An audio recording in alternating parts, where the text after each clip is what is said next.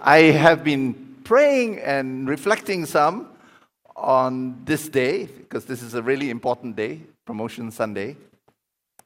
And I found that as I was praying about it, I felt the Lord was speaking to me about Promotion Sunday for all of us. So the children have gone, the teachers have gone, uh, but we are here.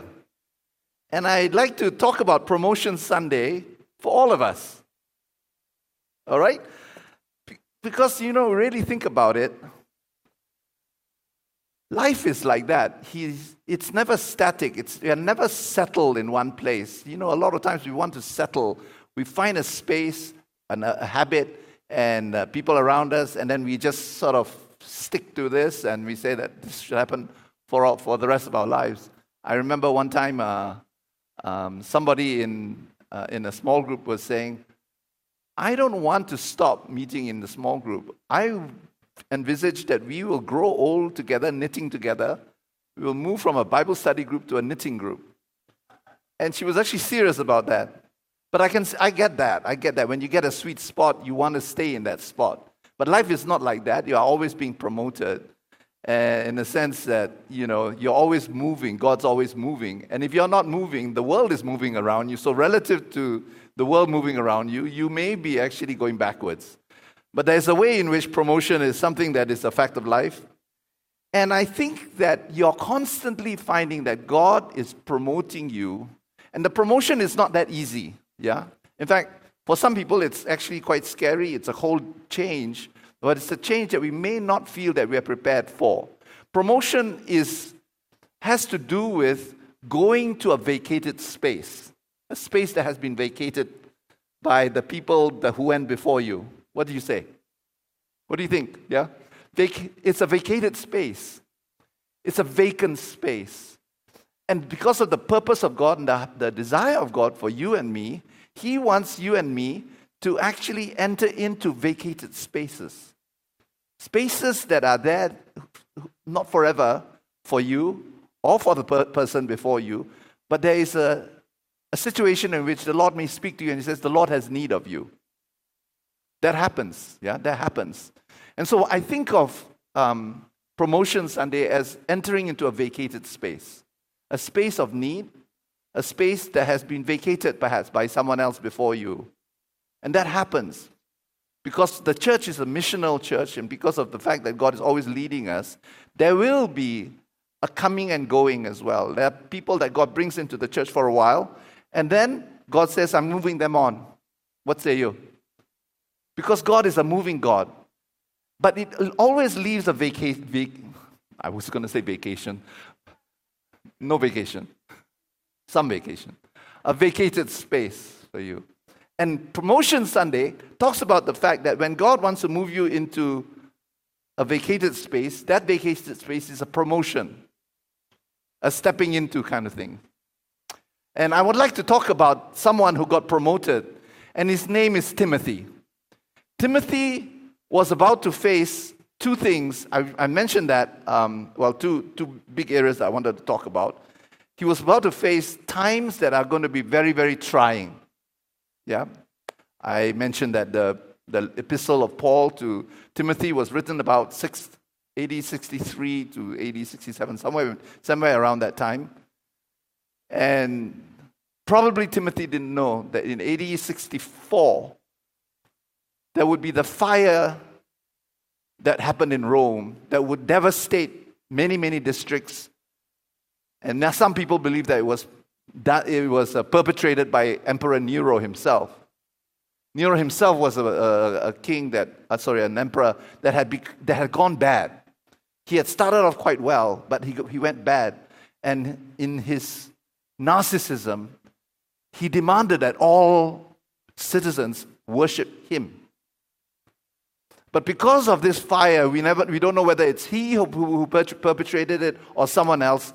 He used that fire to be a scapegoat, to, to scapegoat Christians, and a tremendously wide, one of the wider uh, persecutions happened upon the church during that time. The madness of Emperor Nero, as well as the cunning of Emperor Nero impacted the church in such a way that many Christians were persecuted and died. And what happened in, in Rome spread throughout the whole Roman Empire, everywhere. Timothy was about to be promoted to bishop at Ephesus. Or he had just been. We don't really know. We can't really say these things exactly. But he was entering into that spot, that space, that vacant space. Not only that, those of you who know your history, from between 63, 64, and 70, there was a short space of time in which, by AD 70, the, the, the rebellion uh, among the zealots in Jerusalem took place. It was brutal. Brutal. By AD 70, the whole of Jerusalem was destroyed. There was not one brick upon each, each other. And uh, blood rained in the streets. And the temple was, set, uh, was, uh, was, um, uh, was uh, defiled. So during that period, Timothy was about to enter into a very, very difficult time, and he had to lead the church. He himself was put into prison. If you read Hebrews, Hebrews mentions Timothy has just been released from prisons. Yeah? So he himself went into prison.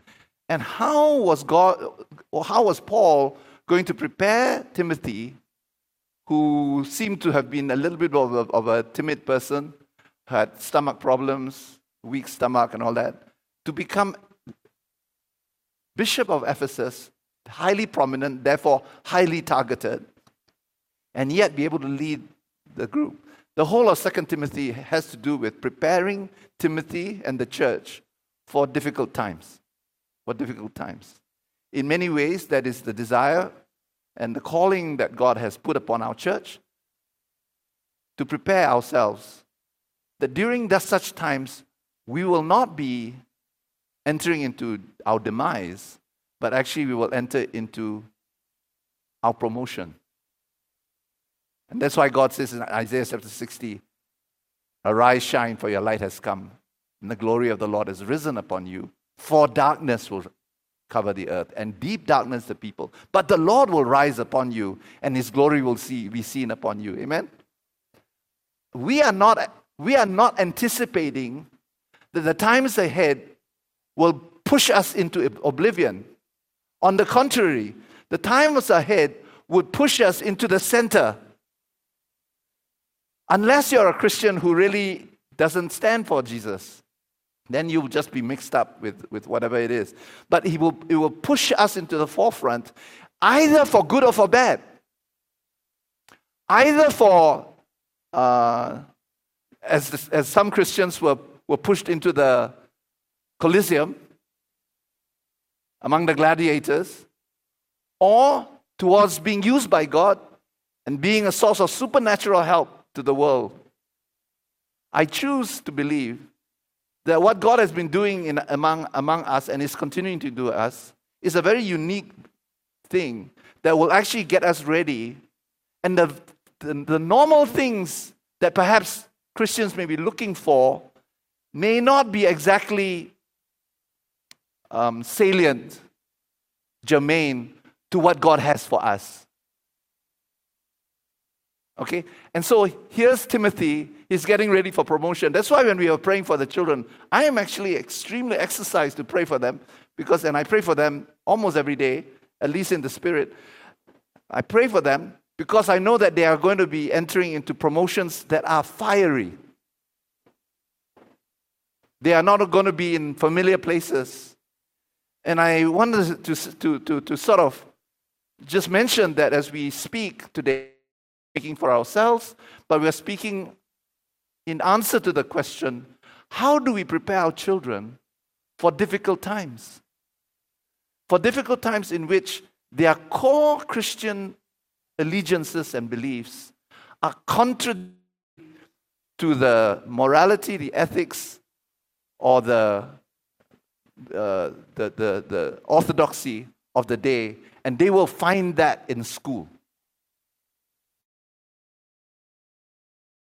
And so, far less than wanting to actually do things that satisfy our, our, our flesh, I believe God is giving us a certain amount of time. It's not too late for us children to be ready to hear His voice, to know Him in a solid way, to know that we know that we know it, and to be convinced, convinced and convicted about Him. Not about doctrines only, those are important though, but on Him. And you will find that there's a verse in chapter 1 of Second Timothy that he says that um, about, he talks about um, suffering and all that. And verse 12 of chapter 1 says, I am not ashamed, for I know whom I have believed, and am persuaded that he is able, or convinced that he is able, to keep that which I have committed unto him against that day. Now, what we need, want to experience is this God's bringing our children closer to Him to such an extent that they know not what they believe, but they know whom they believe. Huge difference, right? Hello? If you know what you believe, you could be shaken off it because knowledge in the head doesn't have necessarily any life in itself. But if you know whom you have believed, that one, one upon you whom, whom you believe will talk back to you. And he will uphold you. And he will do things to you more than you do to him. And we're talking about the Lord. Amen? What we want is a living faith for our children and for ourselves, so much so that in the days to come, I used to teach the, the, my, my children uh, something in the car as we, they went to school. With Christ in the vessel, we will smile at the storm. Smile at the storm. Do you know that song? Smile at the storm. With Christ in the vessel, we will smile at the storm as we go sailing home. Okay, I, I won't burden you with more of my voice. And they still sing it because they have more storms now. okay, let's read uh, 1 Timothy and we'll read uh, bits of chapter, chapter 1 because I've already taken too much time introducing this. Paul, an apostle of Christ Jesus, by the will of God, according to the promise of the life that is in Christ Jesus, to Timothy, my beloved child, grace, mercy, and peace from God the Father and Christ Jesus our Lord. I thank God, whom I serve, as I did as did my ancestors with a clear conscience, as I remember your you constantly in my prayers night and day, as I remember your tears, I long to see you that I may be filled with joy. I'm reminded of your sincere faith, all right, genuine faith, the real substance of faith, the pure faith. A faith that dwelt first in your grandmother Lois and your mother Eunice, and now I'm sure dwells in you as well. For this reason, I remind you to fan into flame the gift of God through the laying on of my hands.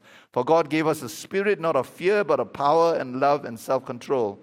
Um, stop here a little bit. We, last week, just for, just for a quick refresher, we talked about the fact that Paul is an apostle, not, not about a particular set of doctrines only or a philosophy, but he is an apostle of the life that is in Christ Jesus. He is a, an apostle sent to bring forth something that is supernatural, that is in Christ Jesus. He says, I'm a sent one to, to, to impart to you that life that is in Christ Jesus. It's not a human life, it's a divine life.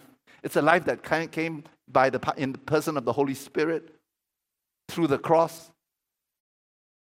Yes, he took upon himself our own life, our own body of sin, and gave us the Holy Spirit. When you receive the Holy Spirit, you receive the divine life of Christ so that your life is not your own, it's not identified with your particular uh, particularities, your ethnicity, your education, your background, your what people call you, your past, but is identified with the new life of Christ that's in you. We dare not identify ourselves any other way, least of all the way we identify ourselves, except as with Christ. So, what Paul is saying, saying is this I'm, I'm an apostle of that. And this is what Christianity is about. Christianity is not, is not about a way in which we arrange our lives or value things or relate to people only, but it's about the substance of Christ that is solid, it is you know, the, the, the some people call it the solida veritas, the truth that is solid, not a correct belief, but a solid thing. It exists whether you believe it or not. It doesn't need you to believe it for it to exist. The solida veritas, the, the solid truth. Not just statements of that are true, but the solid thing, independent of us. And so what, what Paul is saying is that I'm an apostle of that. And so all of Timothy, all of the New Testament is about that.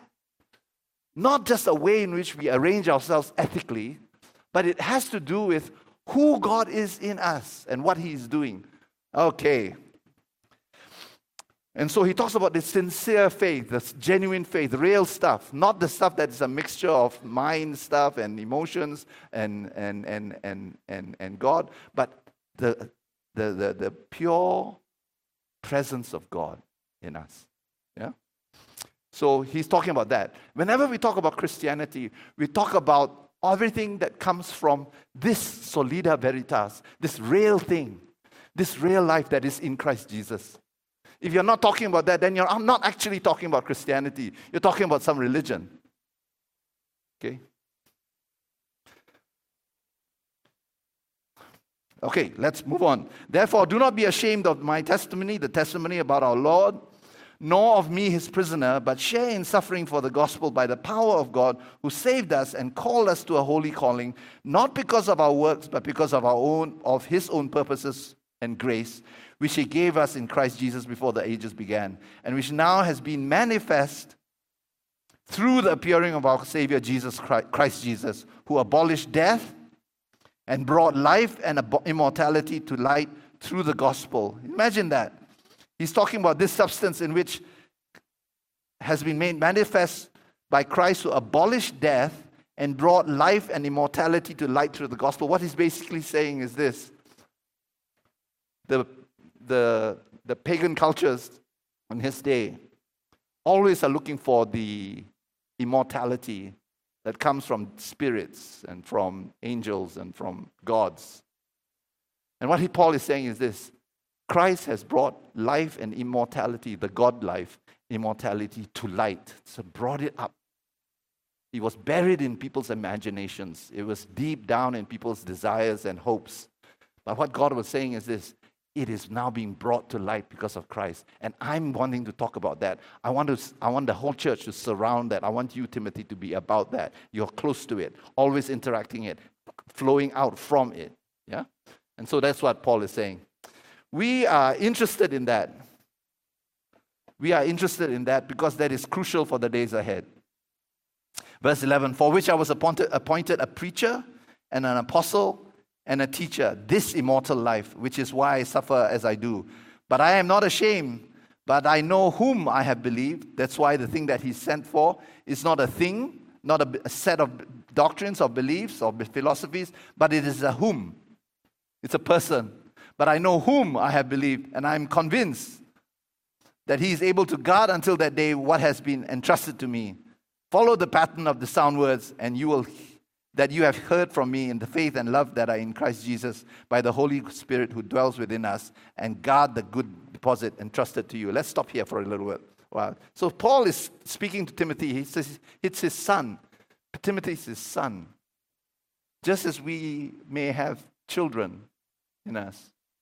And he's concerned that in the day of testing, Timothy and the church in Ephesus and the church all around Asia Minor will be able to shine brighter, not be snuffed out.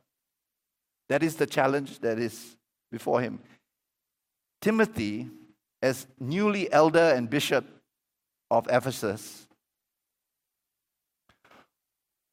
was standing before, right before this vacant space, in which this space was fraught with many dangers, many toils, many snares. And what Paul was concerned is, as we, as we, we are too, that Timothy will not only stand, but he will be able to raise a church that will stand in the evil day. When you ask the question, this different question, not what will bring people to church although that is a very important question, but also what will keep people in the faith in hard times, then you may get different answers and you may be led a little bit differently. And I think about it both in terms of Paul's fatherhood of Timothy. You can see he's very affectionate towards him. And our own father motherhood over our own children, don't you think? What, what do we do? What do we do to prepare ourselves? How can we raise up Timothy's, who may be our biological children or our spiritual children? That is always the question that is in my heart. Yeah. I know teaching does something, but it's not everything. At some point, my children will need to practice again and again and again and again and again and again until it comes into their, their, their, their, their very marrow bone, the things that are truth. So I'd like to talk a little bit about that. And uh, maybe discuss a little what we, uh, as just ordinary people, face, even as we want to do that. Yeah?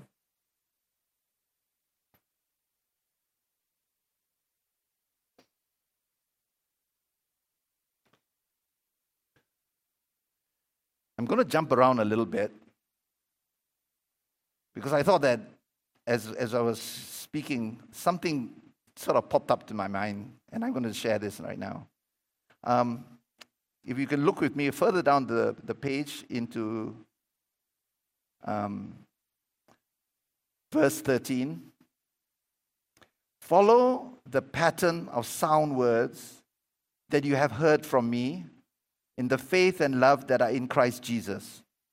Follow the pattern of sound words that you have heard from me in the faith and love that are in Christ Jesus. The word pattern is, is one way of translating it. A more full translation is follow the form or the, the embodied form. Yeah? Not a formal form, but an embodied form of sound words. What Paul is saying is this Timothy, what you saw in me was something that was spiritual life bodied form in a human person in me. Follow that. So, what Paul is saying is this that thing that Timothy was supposed to follow is not a right doctrine. Yeah. So many Christians are fighting, I think, the wrong battle. They're wanting to fight, make sure that everybody believes the same way that they do. But Paul is not, so, not as concerned about that. He's concerned that people follow the form or the substance, right? This is the way in which form and substance mean the same thing. Form, the, the, the way in which they have seen Christ's life, not talked about only, but lived out in themselves. Does that make sense? So, what's going to happen is this our children, our church, is going to see how we go through trials, how we go through things and face difficult things. In fact, our children are going to experience difficult things when they go to school. Possibly tomorrow itself. What say you? Because of that, I'd like to talk a little bit about something that's very particular. And I will call it car time. Car time. Because of the fact that we spend so much time in the car, and we can sometimes think that the car driving back and forth, you know, I hear people say, I drive back and forth, right? It's almost as, as if when people say, I'm driving, their tone actually lowers. It kind of drags. I'm driving. How long, how long is your commute? It's one hour each way. I remember when I used to, to, to drive my children to, to practice uh, uh, swimming practice. It was one and a half hours each way. Actually, one hour, one and a half hours one way, and about one hour going back. And people said, It's a long commute. It's I'm driving. I want to put it to you that car time is the most precious time that you can have. Not only for your children, but for yourself. Car time is when you didn't have a complete quiet time and you really need to connect with God because what you're going to meet is an ugly faced boss on the other side of the, of the traffic. Car time is what you're gonna, gonna be equipped with, that special amount of time in which God gives you the special unction, special thing. He just twists our heart a little bit to turn our, our heart so that it's not in the wrong place. Car time is the time in which God has given to each one of us in this day and age time to connect with God. What do you think? Now, car time is the time in which your children will be going to school and most of them will be in a bad mood. True? Okay, your children are different. And they are apprehensive about school. There's enough that's happened last, last week or yesterday that makes them not want to see that ugly faced bully out there, or the other person that's constantly needling them, or someone who's always putting them down, putting them down, putting them down. You know, for children, it's really a big deal. I know what it's like to be in school and not enjoy people around me because of the fact that I was Chinese living in England. And during those days, that was in the late 60s, early 70s, you get ridiculed until there's nothing left in you for being Chinese. People are stretching out their eyes, all, all that about you, and you're, you have no answer. How do you answer a joke? True? You don't, don't have to pity me. Don't worry, don't worry, don't worry about it. I'm over it. I'm healed. But I know what it is to be that way. And you know, one of the things that was great was that my dad, we in, in England, we didn't have a car. A lot of people in England don't have cars. They actually just use the public transport. Public transport is great. My dad would sometimes walk with me and take me to the bus, and then he will talk to me. And then he will ask me a question that made all the difference to me. What are you afraid of? What are you afraid of? Now, as a boy, I don't like to tell them that I'm afraid. But there happened to be a person who, when my first day, the first day that I arrived in, in England, I was maybe about 11 years old. Two boys on a bicycle came and cornered me and started extorting money from me. I was 11 years old, and that's my first experience of England. Actually, the first experience was when I left my father's camera in the plane and didn't bring it out. So England was not a really great experience to begin with. It got better. And my dad would tell me, ask me, What do you fear? And I had plenty of things to fear. And my dad said, Okay, we'll pray for that. We'll just do that. He didn't try to convince me that I should not be afraid. He didn't tell me that, you know, you have, you have to have a good attitude. I think he, t- he did correct my attitude at certain times when it's needed. But more importantly, he gave God a chance to be real in my life. Can you see? A form of godliness was actually being, being, being, being uh, um, approached. And what would happen was that sometimes I would be really bummed out about having to go to school. And my dad would just ask me, What do you need to pray for? And we'll do that. Now, we didn't have a car, but you have cars, most probably. You have car time, right? Car time can sometimes be not that profound, but what it'll do is that it gives us space to, to let God cover around the actual needs, the things that are in our children's hearts every day. What say you? Car time is the time in which most of us, when we are driving, are a bit stressed out actually. So the challenge is this your children are in the car, they are really stressed out, and they, don't, and they don't know to ask you for help. You are driving the car, but you're thinking of your boss or you're thinking of your challenge or a meeting you're supposed to have, and you are thinking about it and you are distracted by that.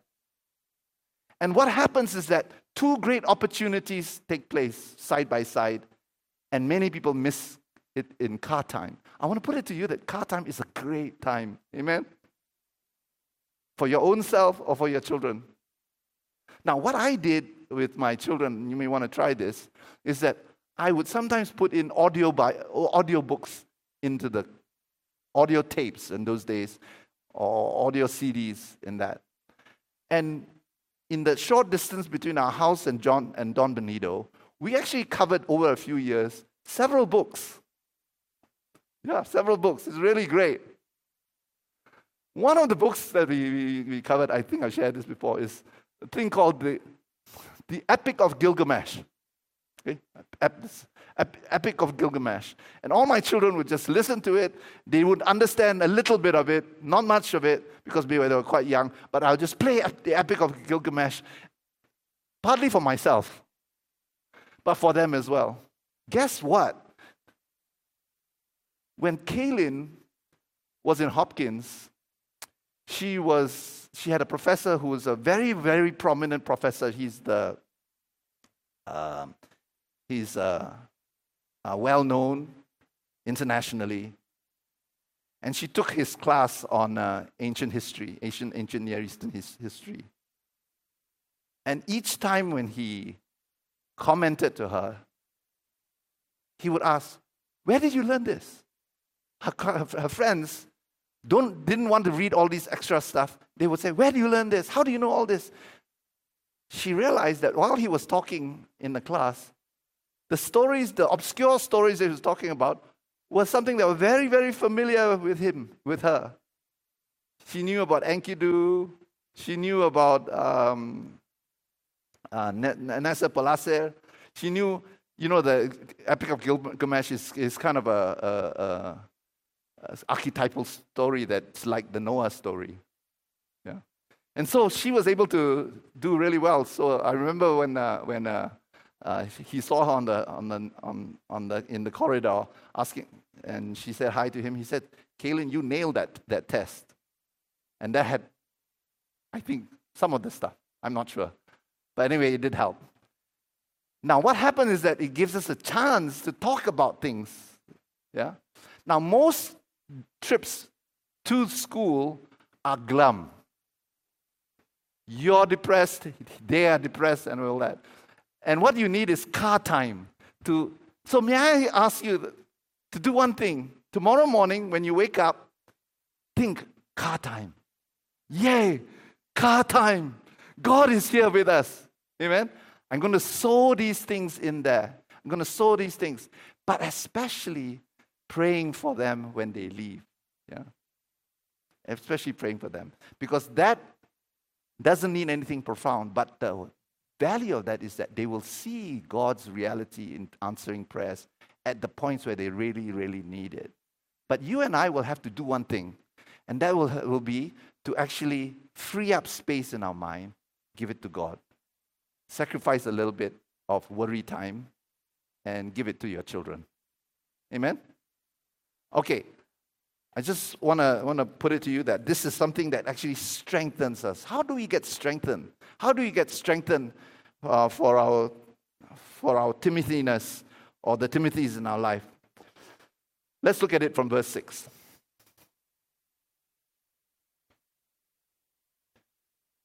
He's been talking about the, the sincere faith that is in his um, mother and his grandmother and now it's in him.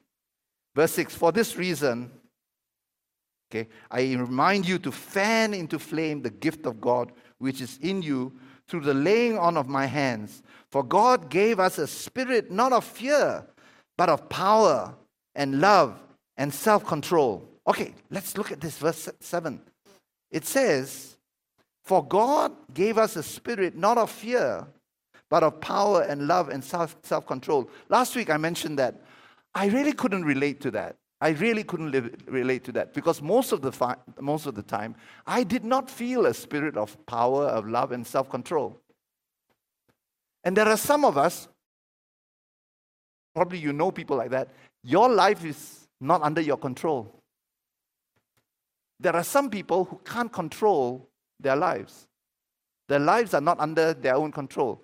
They can't control their emotions. They constantly canceling because of the fact that they they feel the pressure of another person to do that thing that they want that that person wants them to do. They are not in control of their life. Paul says that You have a spirit of power, of love. Even though you feel bitter, or you feel angry, or you feel hurt, and a self control. How can he say that to a person like Timothy, who probably was filled with fear? How could he say that? And I used to think, well, you know, I've heard people say, well, you don't have a spirit of fear, you have a spirit of power, love, and self control. So there you go. Feel better? No. What Paul is saying is this you are not how you feel. How you feel is how you feel, but that's not who you are.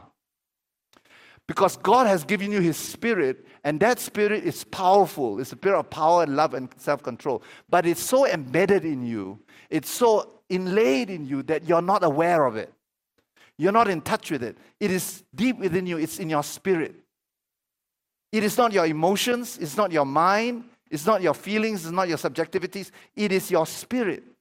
Now, our spirit is different from our soul in the sense that the spirit is that which God joins himself to us. It, it's, it can't be necessarily felt. It is deeper than our feelings or our thoughts. It, it's under that radar, it's the, under that cognitive cap that we have. And what Paul is saying is this you have it. You have to take it by faith because you will not feel it. You will feel fear, but that fear is not your spirit. The fear that you feel is not your spirit, it's how you are experiencing it. What Paul is saying is this the trick of it all is to know this that underneath all the trials and the persecutions and the temptations and all the uncertainties you, you're, you're having and all the fear that you're feeling, there is something more powerful underneath it. It is more powerful than the fear, and it is more powerful than the thing you fear. Psalm 34 says, I saw the Lord and he delivered me from all my fears, which means he didn't just deliver him from the feeling of fear, but he delivered him from the objective object, the object of fear. What Paul says is, is saying is this, it's very radical, see, and Timothy is going to have to hold on to that because there will be things where he will be very close to the fire, very close to the fear, and completely uh, uh, uh unaware of what's going on. Because Paul is saying is that it is underneath. It is there. That is the real you. You are not functioning the way you are. You are functioning the way you have been, the way your flesh is. And what Paul is saying is this fan into flame. Fan it into flame. Or as, as, uh, as another translation says, stir up the charism, the spirit that's within you. Stir up that supernatural grace that's in you. Stir it up. Because your survival will depend upon you stirring it up. Does that make sense? What he's saying is this you what? You don't feel it. You don't know it. But the objective reality, the, the, the, the solida veritas is this. Underneath your feelings, there is a spirit that is so powerful that you would not recognize yourself if it comes to the surface, if it comes to the so- surface. It's almost as if, I shared this before, if you imagine that there is a ball, a fireball that has millions and millions of, uh, of, of, uh, of, uh, of uh, or flames of fire, okay? And it's under the, under the earth and, and it's covered over. And it will shine and shine and shine whether you see it or not, whether you dig it up or not. You will begin to realize that, that even though you can't see it, it is there. Now, faith is an insight that God gives to us to be able to sense into it that there is underneath all my fears, all my flesh, all my lack of self control, under that, something solid and powerful there. That is who I am. That's why we sang that song. That's why I like the song that we sang. Even though you even though you can't see him, he is working. Right? Shannon, are we, did we get it right? Correct. Okay. Worship and message always I promise you, we never consult each other. Even though you can't see him, he's working. And there's a way in which that's, ha- that's happening. Now, Paul says that the way to connect with that is to stir up, fan into flame the gift that's in you. Amen? How do you do it though? How do you actually um, fan into flame The gift was that that's in you. If it is true, if it is true that God has in you the potential in the midst of scary things to actually experience a boldness that is not of the flesh, but is plugged into reality. Yeah. God won't make, won't make us bold about something that is a deception, but it's a, it's a boldness that's connected to the truth and reality.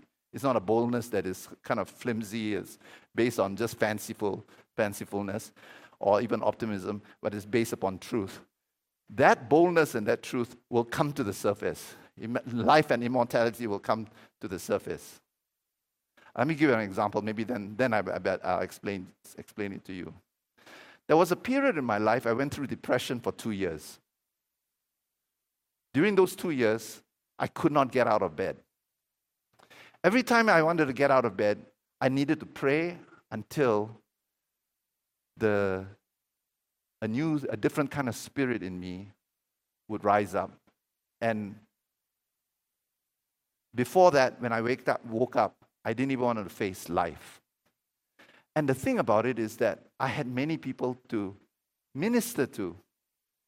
And I had to minister to them. And every time I looked at my schedule, I thought, I can't do this. I need to get out of ministry. I got to get out of this. I'm not in a place to do it. In fact, I'm a hypocrite to minister to people and see healing and all that take place in life when I myself am um, uh, uh, down in the dumps. And during that period, the Lord began to speak to me and, and, and, and uh, show me that what I felt was real, but it was not who I was. That there was someone who was more powerful than all the things that I felt oppressed by. Now, what happened was that words have a way of damning you, and there's a way in which we tend to use words as, as categorical, categorical labels. And so someone will say, You're in depression. And with that phrase, I imagine all the things that people say about depression, and I was consigned to that. And I realized that the moment I get labeled, I allow myself to be labeled by a word like depressed or uh, in trauma and all that. There's a whole, lo- a whole load of psychological baggage that comes with it that I would perforce have been to be defined by. And the Lord spoke to me that all may be true, but it's only relatively true. I am in you. And so someone spoke to me and said, Michael, you can't get out of this. I said, How? He said, Christ is in you. I said, Christ is in me, but I'm still feeling this. And so he told me, Christ is in you, but that doesn't mean you'll feel it. He's in you, He's in your spirit. When you became a Christian, Christ came into your spirit.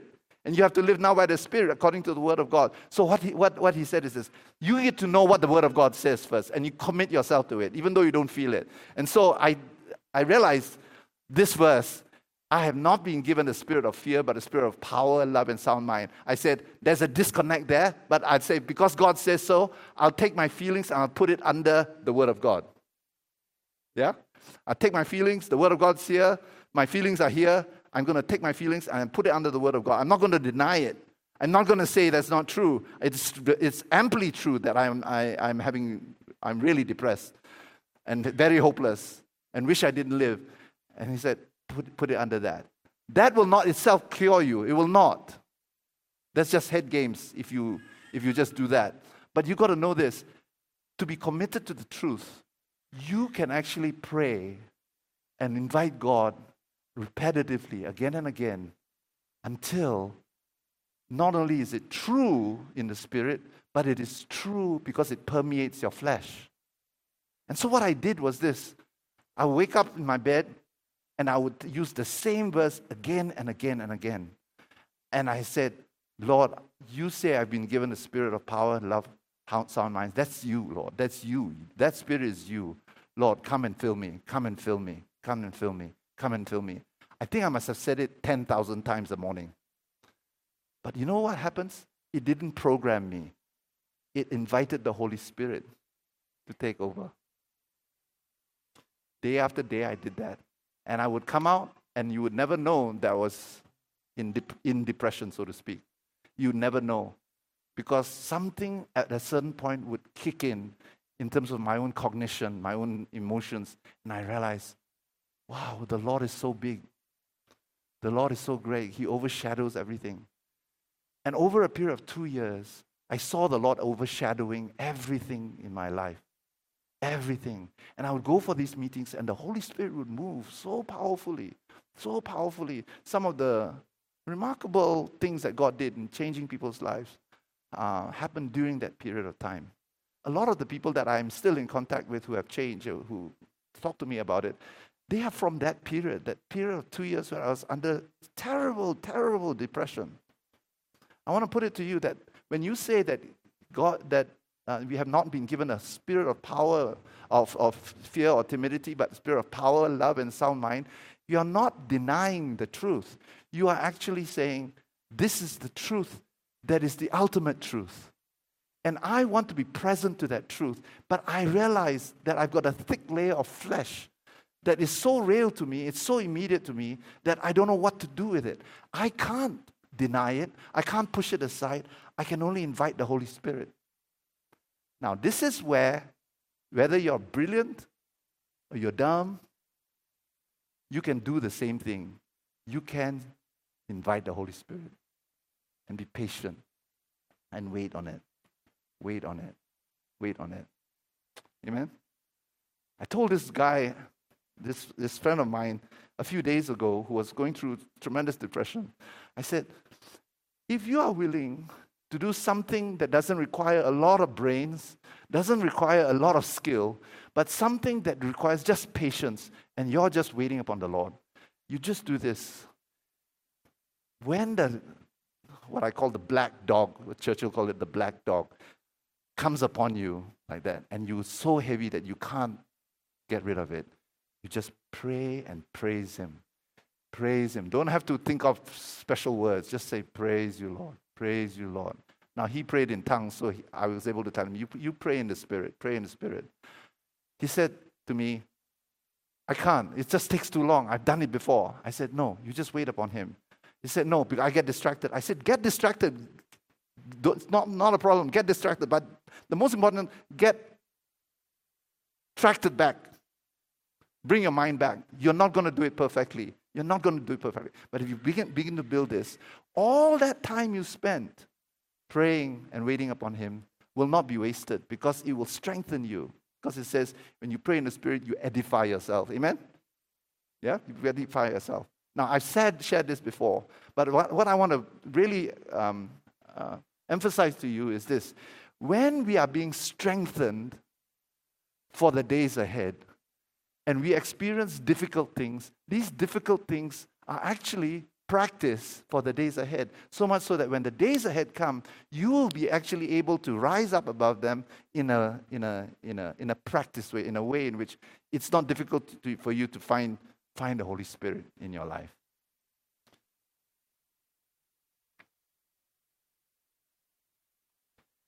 I'm going to share with you one more story that was that came to me um, and you can find this in 2 Samuel.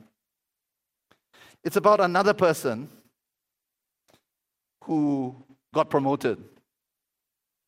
2 Samuel, verse 20, uh, chapter 23. And his name is Eleazar.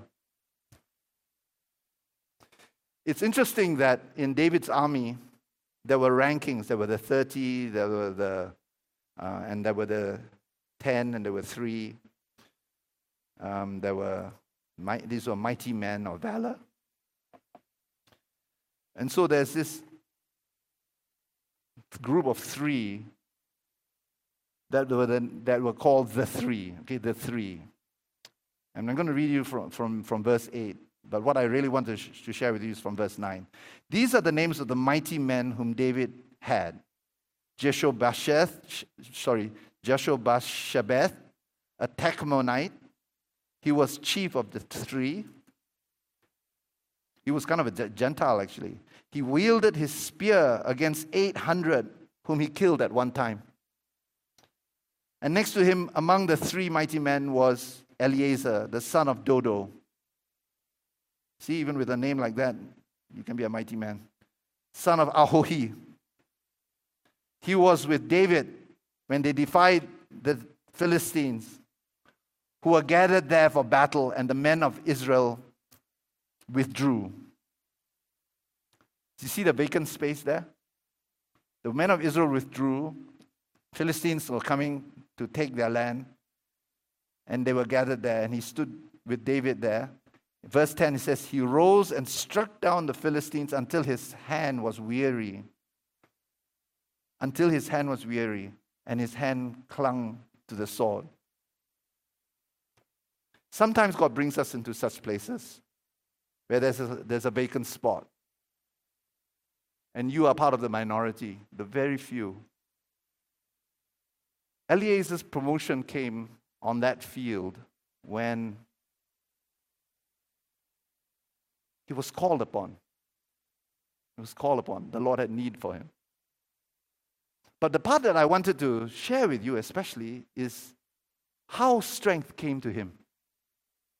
It says that he, what, it, what does it say? He, he clung to his sword, right? He rose and struck down the Philistines until his hand was weary and his hand clung to the sword. There are two stages, perhaps, uh, or maybe one, one stage that's very significant. He says he, he, he, he fought until he was weary. Until he was weary. I like the word until. That means there's a point in which he's so weary that he has no more strength left.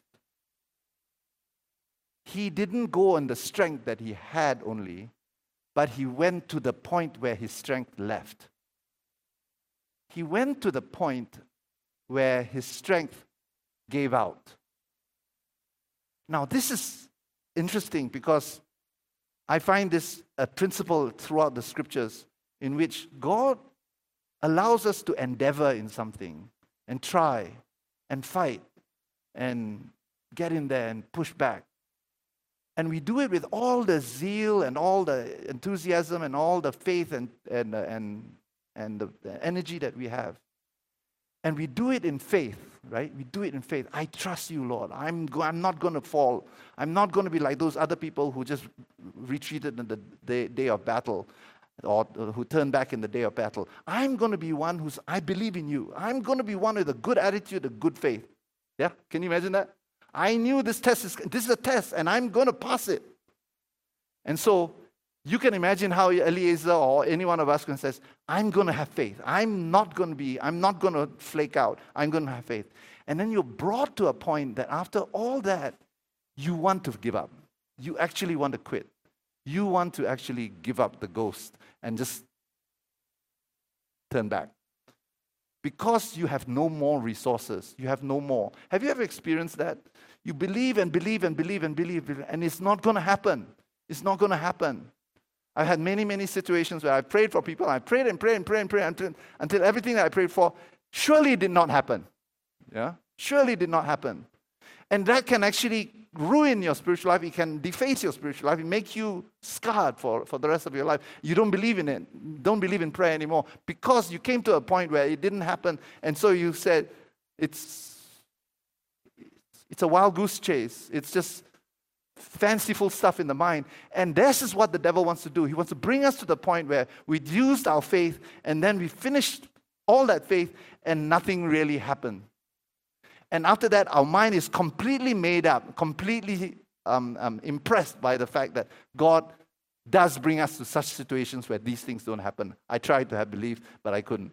And I want to put it to you that actually Eliezer is a good example for us because he, he, he fought until he was weary.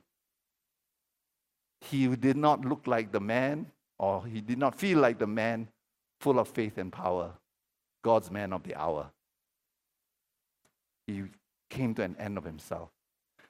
Some of us are in that situation where you just feel like giving up, just giving up.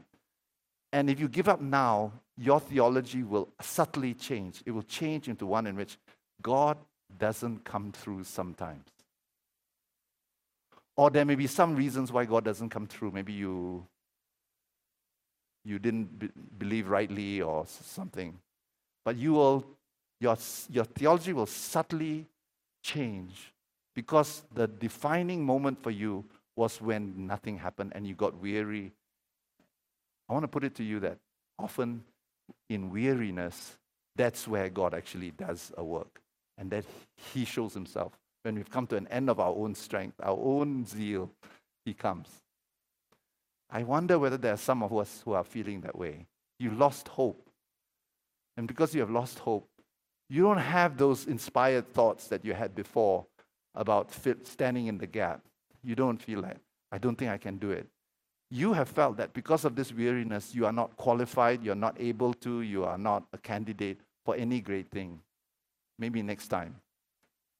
It says, when he came to that point, that's where his hand stuck to the sword. Or, another better translation, the sword stuck to his hand. That means, even if he wanted to let go of it, he could not. Because it was not him holding the sword anymore, the sword was holding this. So you can translate it anyway. The hand clung to, clung to the sword, or the sword clung to, to, to, to, the hand. But that is actually what God is bringing us to. Not the not the faith in which I'm holding onto the sword and the sword is going to stick with me because, I, because of the strength with which I'm holding it. But at the, at the point where you finished all that strength, you finished all that effort and all that, and it came to a point where, where you have no cognitive, no logical reason for believing for God, the, the sword grabs hold of you. I love that because what that happened is that his hand and his sword became one. Until that time, the, his hand and the sword, which can be interpreted as the word of God, maybe, yeah? What do you think? The sword of the Spirit, which is the word of God. Yeah? There came a point in a time where there was no human zeal left, no more strength anymore, no more faith left. It was at this time where you just have to trust God. You just have to trust God. Whatever it is, it's in your hands now. It's in your hands. And suddenly the sword grabs hold of you. I believe that God is going to bring us to this place of strength that Timothy needed when in the vacant place. We come to this place where we hoped against hope, and all our hope got drained, and we got weary of hope. And then, when that happened, we didn't let go. We don't know why we're not letting go. I can't let go. And then the sword comes to you. Amen? I was um, seeking the Lord one day for in a certain place, and uh, I was planting a church uh, in Malaysia. And after a one year, nothing was happening. And I had preached about healing and, and how God did mighty, marvelous things. And I preached from the whole book of Luke on these things. And for a whole year, we kept praying for people to be healed. And hardly anybody was healed. And my, my, my church came to me and says, It doesn't seem to be working. Maybe we are interpreting scripture wrong. And in fact, some people thought this belief is actually heretical. I'm, I'm, I'm not going to believe that anymore. But for others, they said, What do we do? And honestly, I had no, I had no, no answer. I, all, all I could say is this I can only put my experience under the Word of God. This is the Word of God. This is my experience. My experience trumps the Word of God because it's always true. But I said, in my mind, I take the experience and put it under the Word of God. And I say, You're true. And I don't know how to explain it. But I'm going to stay with you. I'm going to stay with you. And uh, so I decided I was going to go on a fast. And in the fast, I had this thought in my mind if I fast and pray for nine days, the Lord will bring revival to our church, to our, our town. So I prayed. Of course, I shared with you before. I'm going to tell the old dad joke. The first day I saw visions of hamburgers. The next day I saw Kentucky Fried Chicken. Every one of these days I had visions of food. It was killing me. It was killing me. And at a certain point, I got weary and I thought, this doesn't work. I know what I'm doing. I'm fasting so that I can force the hand of God to show God, see, I'm gonna on a, on a, on a death fast so that you will do something. And I had all kinds of doubts, but I just kept, kept on carrying on. We hit the ninth day, and I thought, okay, it's not yet 12 o'clock. I'm going to keep going. At 12, at 12 o'clock, the clock struck. We had an old fashioned clock. And we went past 12, and nothing happened. Nothing happened. I had no choice. I said, if that's the case now, my theology is going to be completely changed. I have to say, God does not heal or He does not appear. And uh, then I realized I'm a pastor. I can't do that. Because if I, if I quit the ministry, I'll be a, a secularist or someone who's a Christian who doesn't believe in the Bible. And so I said, I have to continue. The next day, I was praying. And uh, I went up to another place because I was planting another church there. And I came down by bus. But at that point, I've become very much more sensitive to the Holy Spirit, or what I, I felt was the intuition. I say, Holy Spirit, you, if you tell me to eat grass, I'll eat grass. If you ask me to do to to to to stand on top of my head and pray in tongues, I will do it. You know, because I was so desperate, and God had brought me to this place. I didn't have much faith, but I was desperate, and I felt this thought, this particle of thought, say to me, pray all this time in the bus. Pray in the bus this whole time. It was a four hour journey by bus, no air conditioning, nothing. It was very hot, sweltering, and all that. And usually, what I do is that I'll, take a newspaper to, to while away the time because. So I, got a, I bought a newspaper, and then I felt there's something inside me convict me and says, you sh- I told you to pray. Now, was that yesterday's noodles talking to me, or was it truly God? I didn't know. But at that time, I'll take anything so I threw away the newspaper. The person who sold me that started cursing me and took the paper back and sold it again. And I went down and I just prayed. I just prayed as much as I can in the bus. We arrived, I arrived, and I went straight into a prayer meeting. And there were about 12 people in the prayer meeting. I came into the prayer meeting and I had no expectation, nothing. My faith had been depleted. All I knew was to just stay in there. And I came for the meeting and we began the meeting. And the moment we began the meeting, the Holy Spirit fell upon these 12 people. Almost, I think all of them fell to the ground under the conviction of the Holy Spirit. And we were there for two hours after the meeting was supposed to schedule to finish. And one by one, the Holy Spirit led me to pray for them, lay hands on each one of them. And one by one, they would, would get up sometimes after one and a half hours, sometimes one hour, sometimes the whole two hours. Before, before long, revival broke out in that town, and we saw lots of miracles, including the miracle of a woman who was healed, who had, had died and had come back to life, and that, and that brought a lot of people to the Lord. There is a way in which the strength comes when we hit weary point. And when that happens, everything that happens has to do with the sword catching hold of your hand. And as we saw in Eleazar, the sword stuck to his hand at that point when we ran out of faith. Amen? Let's pray.